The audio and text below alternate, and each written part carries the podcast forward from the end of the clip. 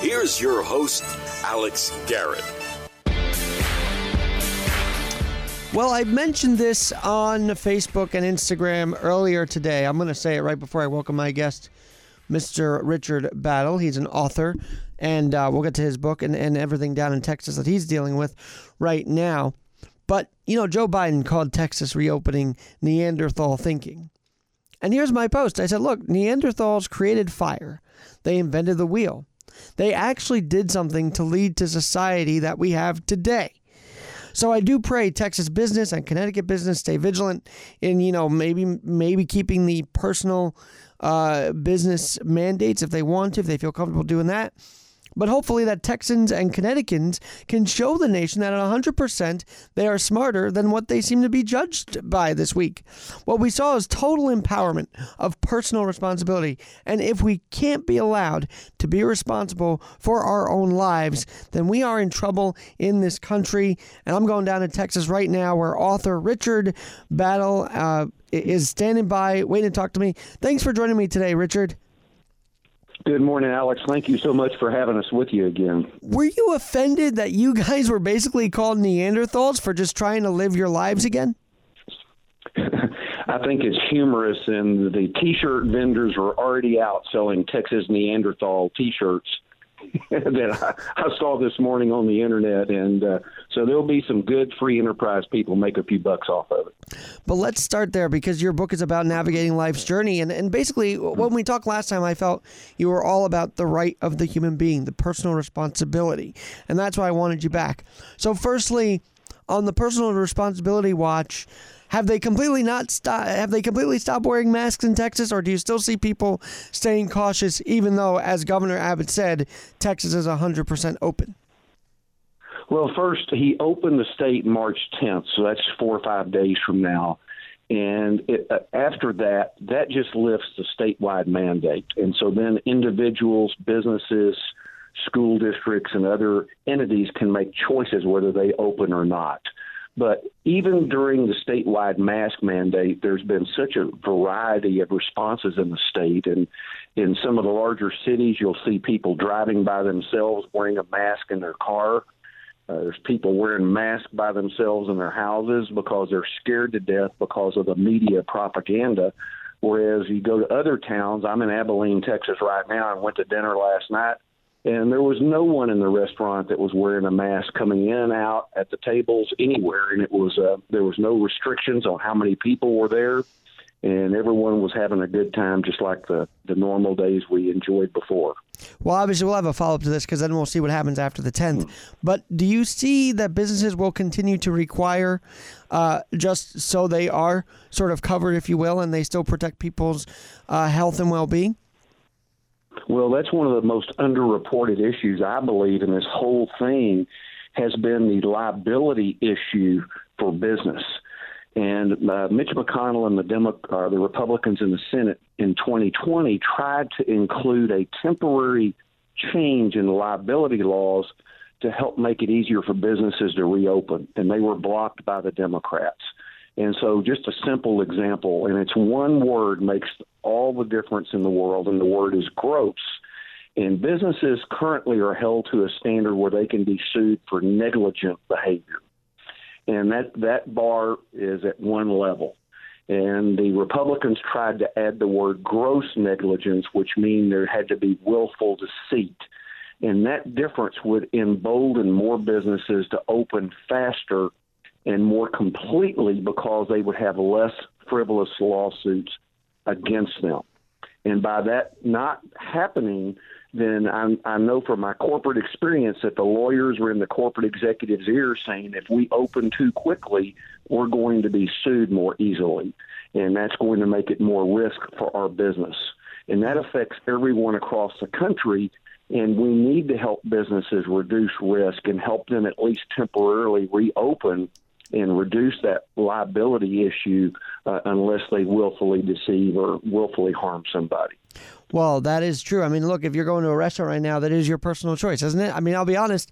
In January, I went out to Long Island a few times to have indoor dining just because I missed it in the city, and I had a couple friends that wanted me out there, and I did it, and that was my choice. It wasn't like you know, it wasn't mandated, but it was my choice. And so why should the business be liable for a personal choice? Basically, is the reasoning here. Yes, and the other thing that that drives me up the wall is government in its typical fashion comes up with an edict that one size fits all. And I'll give you an example. I go to a gym every day and they closed it in April for a couple of weeks and then reopened it. Well, since that time, there's been one case, and it was a staff member who went into quarantine. Otherwise, there's been zero cases. I go seven days a week. I shower at the gym. People are personally responsible to wear a mask going in and out, but while they're exercising, they don't. They clean the equipment. There's been zero cases. And my advocacy would be to allow businesses to make that type of decision based on their records. And some businesses will do better than others. And if they don't do well, then restrict or quarantine them. And if they take care of business responsibly, let them open. I understand you are, you know, you have the legal background too. So if if people wanted to know about the legal issues of this reopening, can they come to you? Can they turn to you, Richard Battle? Well, I'm not a I'm not an attorney. My experience came from being in a, a corporate executive role and having cor- my corporate attorneys and then people on the other side of trying to do business deals negotiate contracts. And so I am not an expert, nor do I want to play one on on television. But uh, you can look up on the internet and look at uh, liability and look up the difference of gross negligence versus negligence very easily. Uh, you can also reference uh, what was tried to be included in last year's bills to help businesses by increasing that level to gross negligence versus negligence. So, your role, though, in the corporate world, I'm sure you're getting a lot of executives saying, "Hey, how do we make this happen? How do we do this safely without being uh, uh being afraid?" Well, and again, that goes back to each corporation, and and some are more aggressive and more brave about it than others, depending on the attorneys inside a corporation and depending on the executives themselves and what their normal posture is and what they believe, how exposed they believe they would be to the current risk levels. You know, it's amazing to me that there's there's been the whole idea of empowerment, right? Like sort of shout your truth or however you want to say it. Yet when it comes to reopening, the media and, and the Democrats say, no, don't reopen. We don't want you to be empowered that much. It's kind of sickening, if you ask me.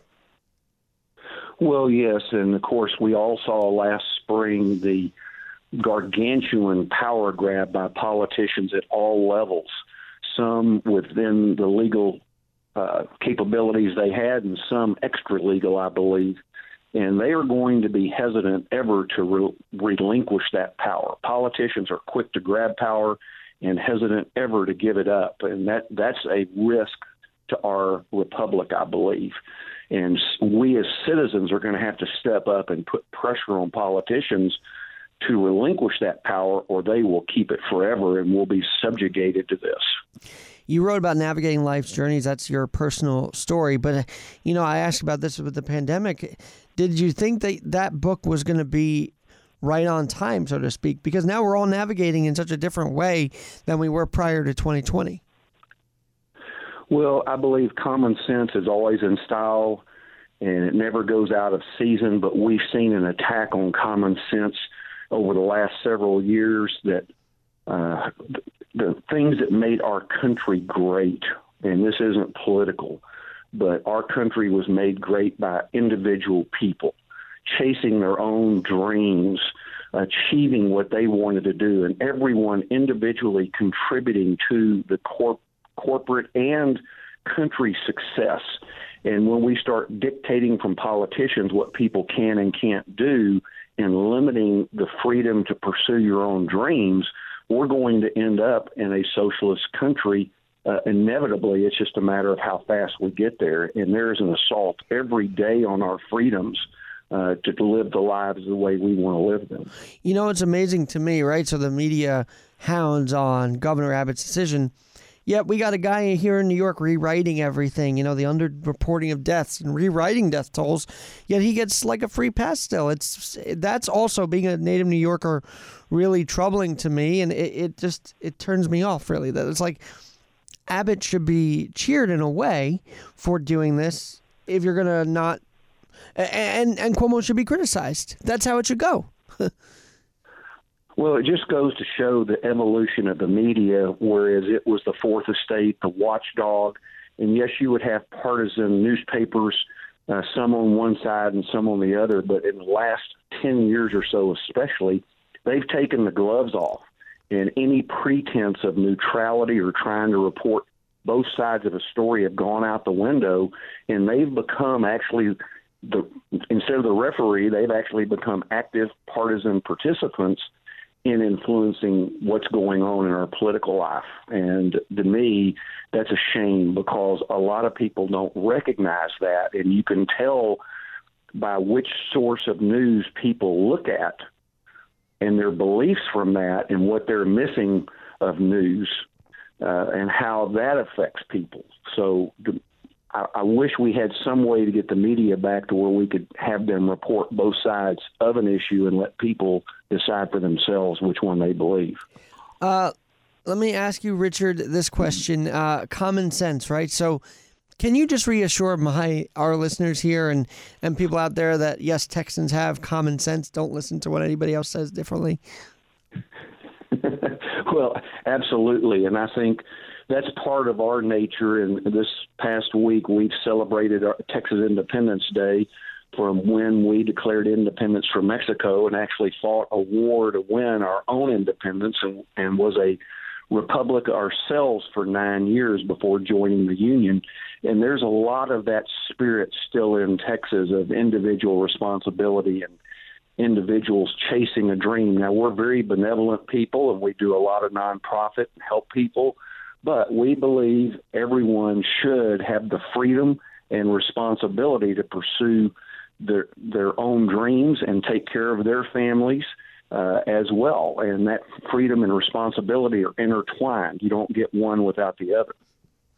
And so, what is what have you been telling your friends and family? Like, hey, don't you know? Still be responsible. Like, what? How how, how are those conversations going with your per, in your personal life about all of this? If you don't mind me asking. No, not at all. And I feel very comfortable going places without a mask. If they require a mask, I'll wear it because I don't want to cause an issue. But I believe between the vaccinations and the caseloads going down and pe- other people uh, being personally responsible, that we're seeing uh, the cases go down quite a bit. And the other thing that we don't see from any government level, we do not see reporting on the case distributions demographically, geographically. Uh, what are the common things where cases are happening? And those are the places that should be quarantined, and the rest of us should be left to be free. But by not reporting any of that, then they can rule one size fits all on everything. And that to me, uh, there ought to be people in the media, politicians on both sides saying, give us the breakdowns of all this and let's isolate the people we need to and, and let the others live. You know, yeah, people are getting tired of all of this. Uh, I'm looking at my own streets of Manhattan, right? I think business owners, I think the city wants to reopen. I could sense that there's an era of, you know, a year ago we all were starting to panic, like, what is this virus really is? You know, what what is this? Now I sense that it's all like, well, we got to reopen now. We got to do this. I, I can see the state, the city, maybe turning blue, maybe uh, uh, turning red. Sorry, am I far off? Do you think, from an outside perspective, that yes, the city could turn red again, or, what? What are you thinking of when you look at the national picture of California and New York? Is there a chance red could seep into these cities and, and states?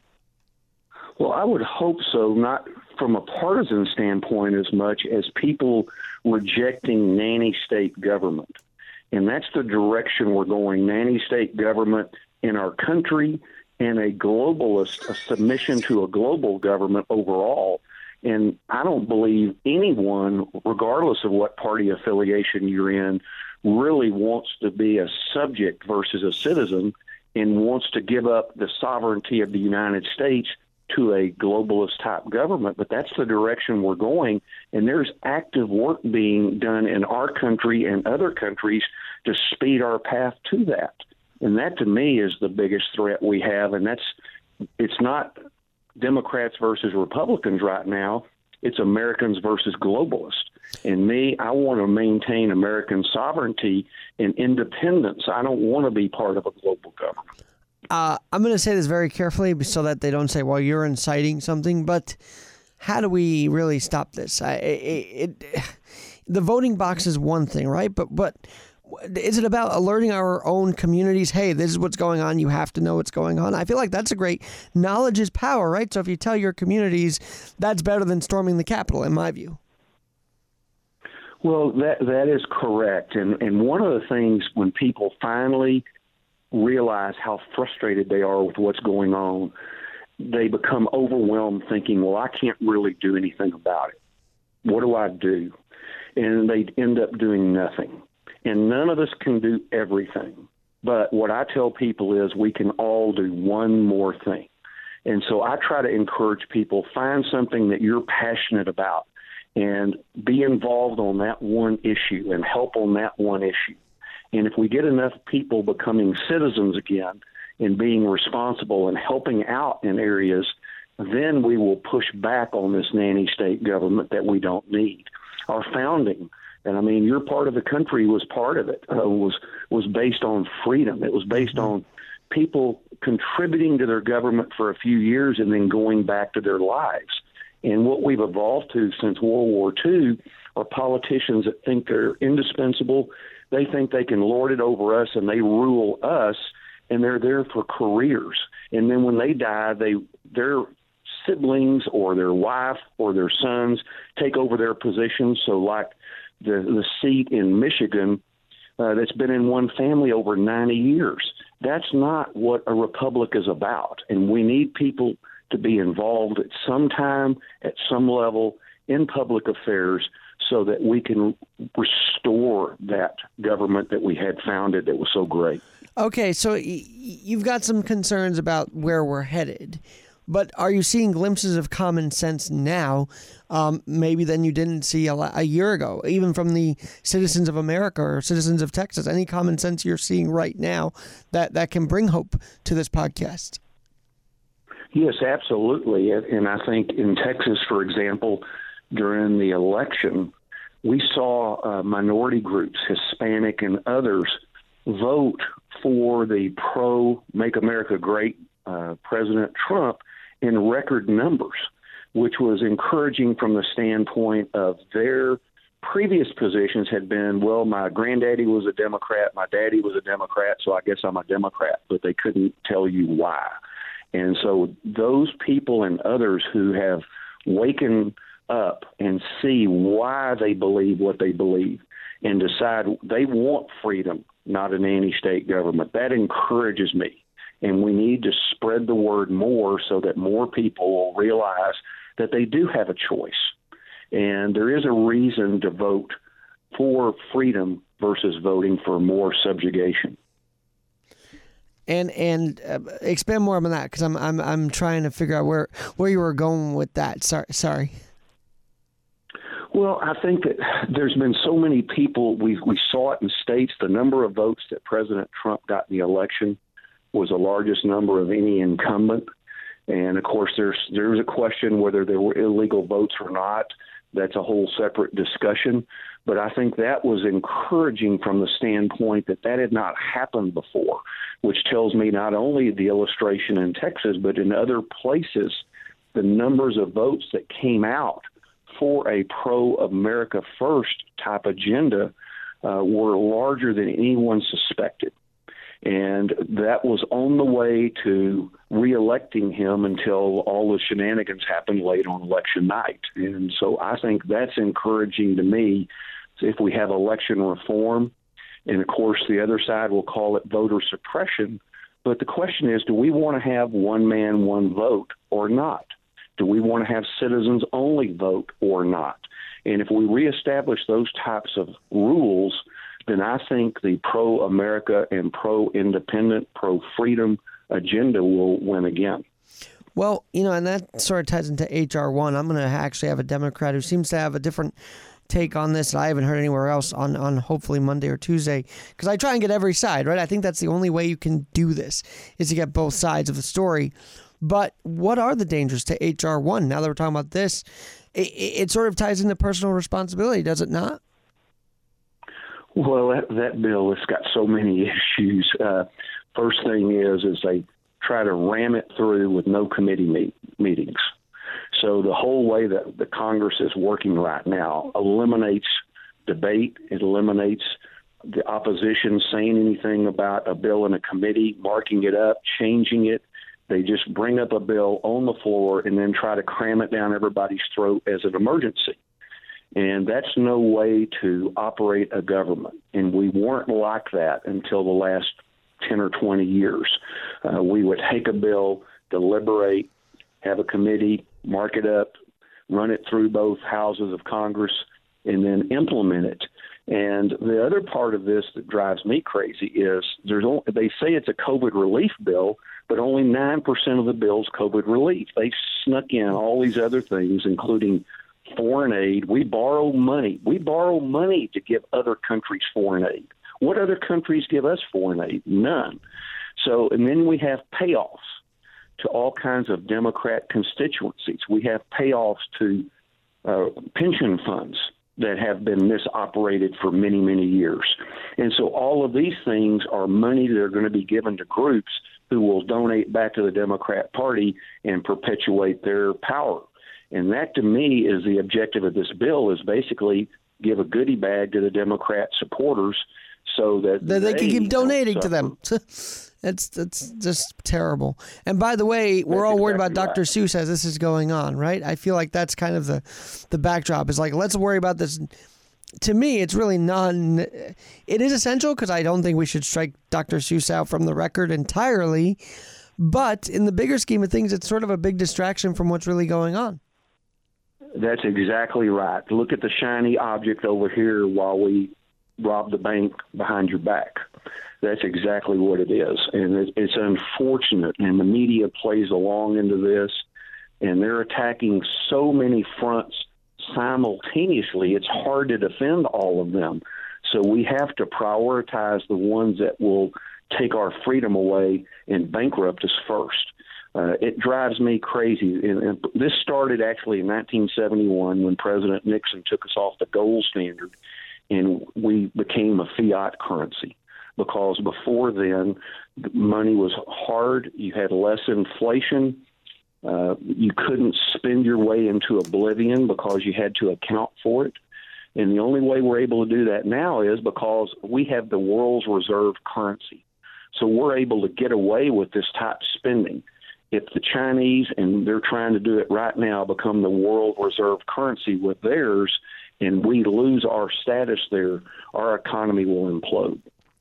You know, I was talking about, you know, they played Johnny Carson on, on Antenna TV, and he actually said an interesting line, and I happened to see it. He said, you know, just take a quarter, make that the dollar, because that's what it's worth. Was he not far off on that? Like, is that the only way we can prevent big spending from the from the Treasury and the Senate? You know, it just seems like we're spending a lot now, and it's just it's worrisome to me.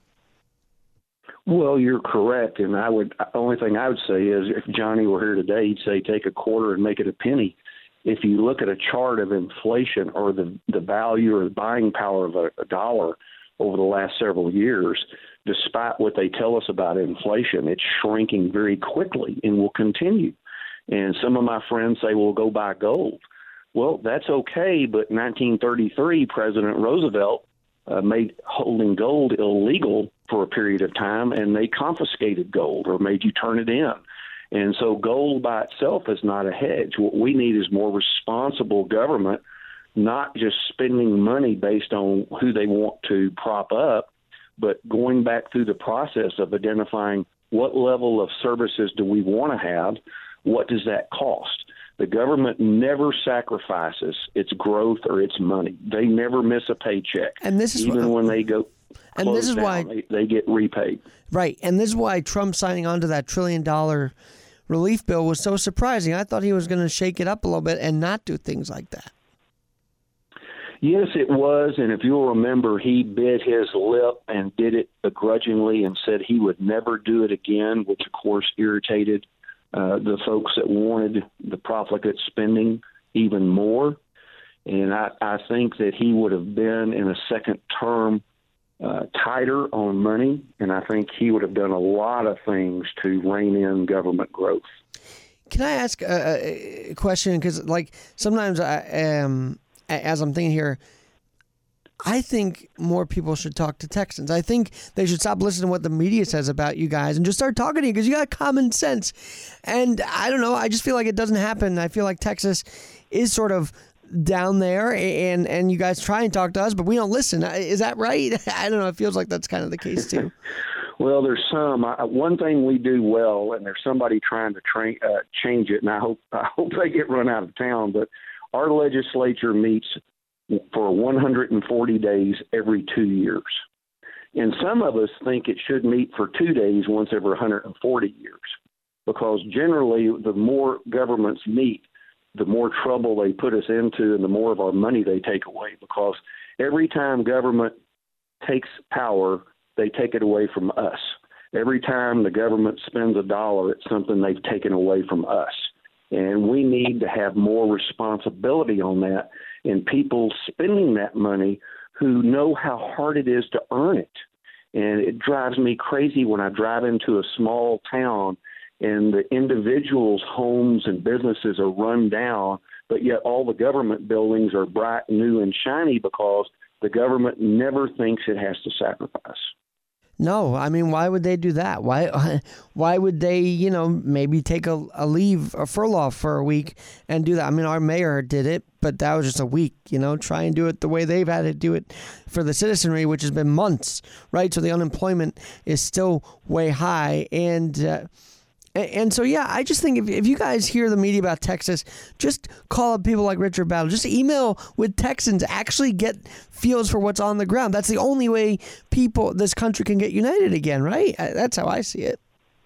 Well, yeah, and I'll tell you a funny story. Sure. After the Texas War for Independence, when Santa Anna came back to power, he wanted to reinvade and take Texas back. And he didn't do it because he didn't have the money. And Sam Houston, when he was leading Texas, he wanted to go into Mexico and take more of Mexico for Texas. But he didn't do it because he didn't have the money. Well, another problem with fiat spending is there's no restraint like that holding us back. If the government thinks it needs to do something, they just do it and print more money and devalue the currency and drive us closer to bankruptcy. Richard, a lot was made about the electric grid. Should you join the national grid now with all of this going on? Obviously, you're going to say that's the worst idea. I would say, though, what how can the country help Texas through this thing? I mean, it, it, was a pretty bad month there for you guys, and it was under record cold. Like, how are you guys doing, first of all, and, and, and what's the solution that you see? And and did government interference come into play there? Well, you're right on the grid. I, I like having the grid on our own, and I, I told people what we saw was what happens when you beat global warming, because there were a lot of us at, hoping that global warming would show back up during that four or five day period when it was so cold, and within a few days it was 80 or so again. But we want to be independent on that. We have the capability. The issue was not the capability, the, the issue was poor management and hopefully that will be resolved from this issue. Uh, the thing that bothered me was the governor, who I like, told people we're going to solve this so we never have to suffer again.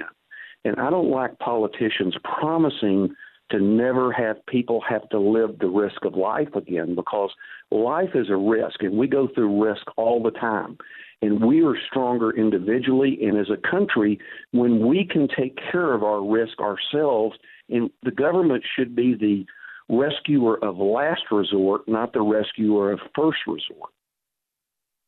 Right. And, you know, and I happen to like Abbott too, but you're right. It just, there were some moments where he kind of got sucked into the whole, and I mean during COVID too, the whole I need to take charge and I can't, you know, I have to take over and, and sort of mandate things. I never thought that would happen in Texas to begin with. I, I never saw that being a mandating state.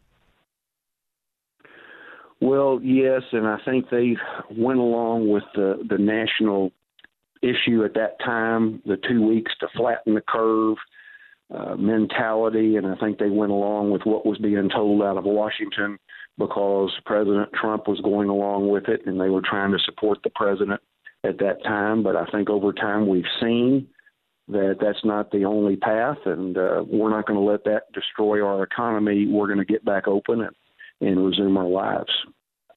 And so maybe uh, you know you just mentioned a couple minutes ago. I don't like the way leaders promise us things. Uh, if you were running, which I don't know, I, I, don't know if you get involved in politics if you wanted to run, but if you were leading uh, in that sort of magnitude, how would you address your citizens? Well, I think we have to get people to resume being independent. And Ronald Reagan, I think, was a great example who talked about that if we live lives of individual responsibility and took care of family, neighbors, our church members, if we took care of each other, then we would not need look to or ask the government to help us. And if we did that, it, we'd go into a thousand years of darkness if we let the government take over making all the decisions in our lives.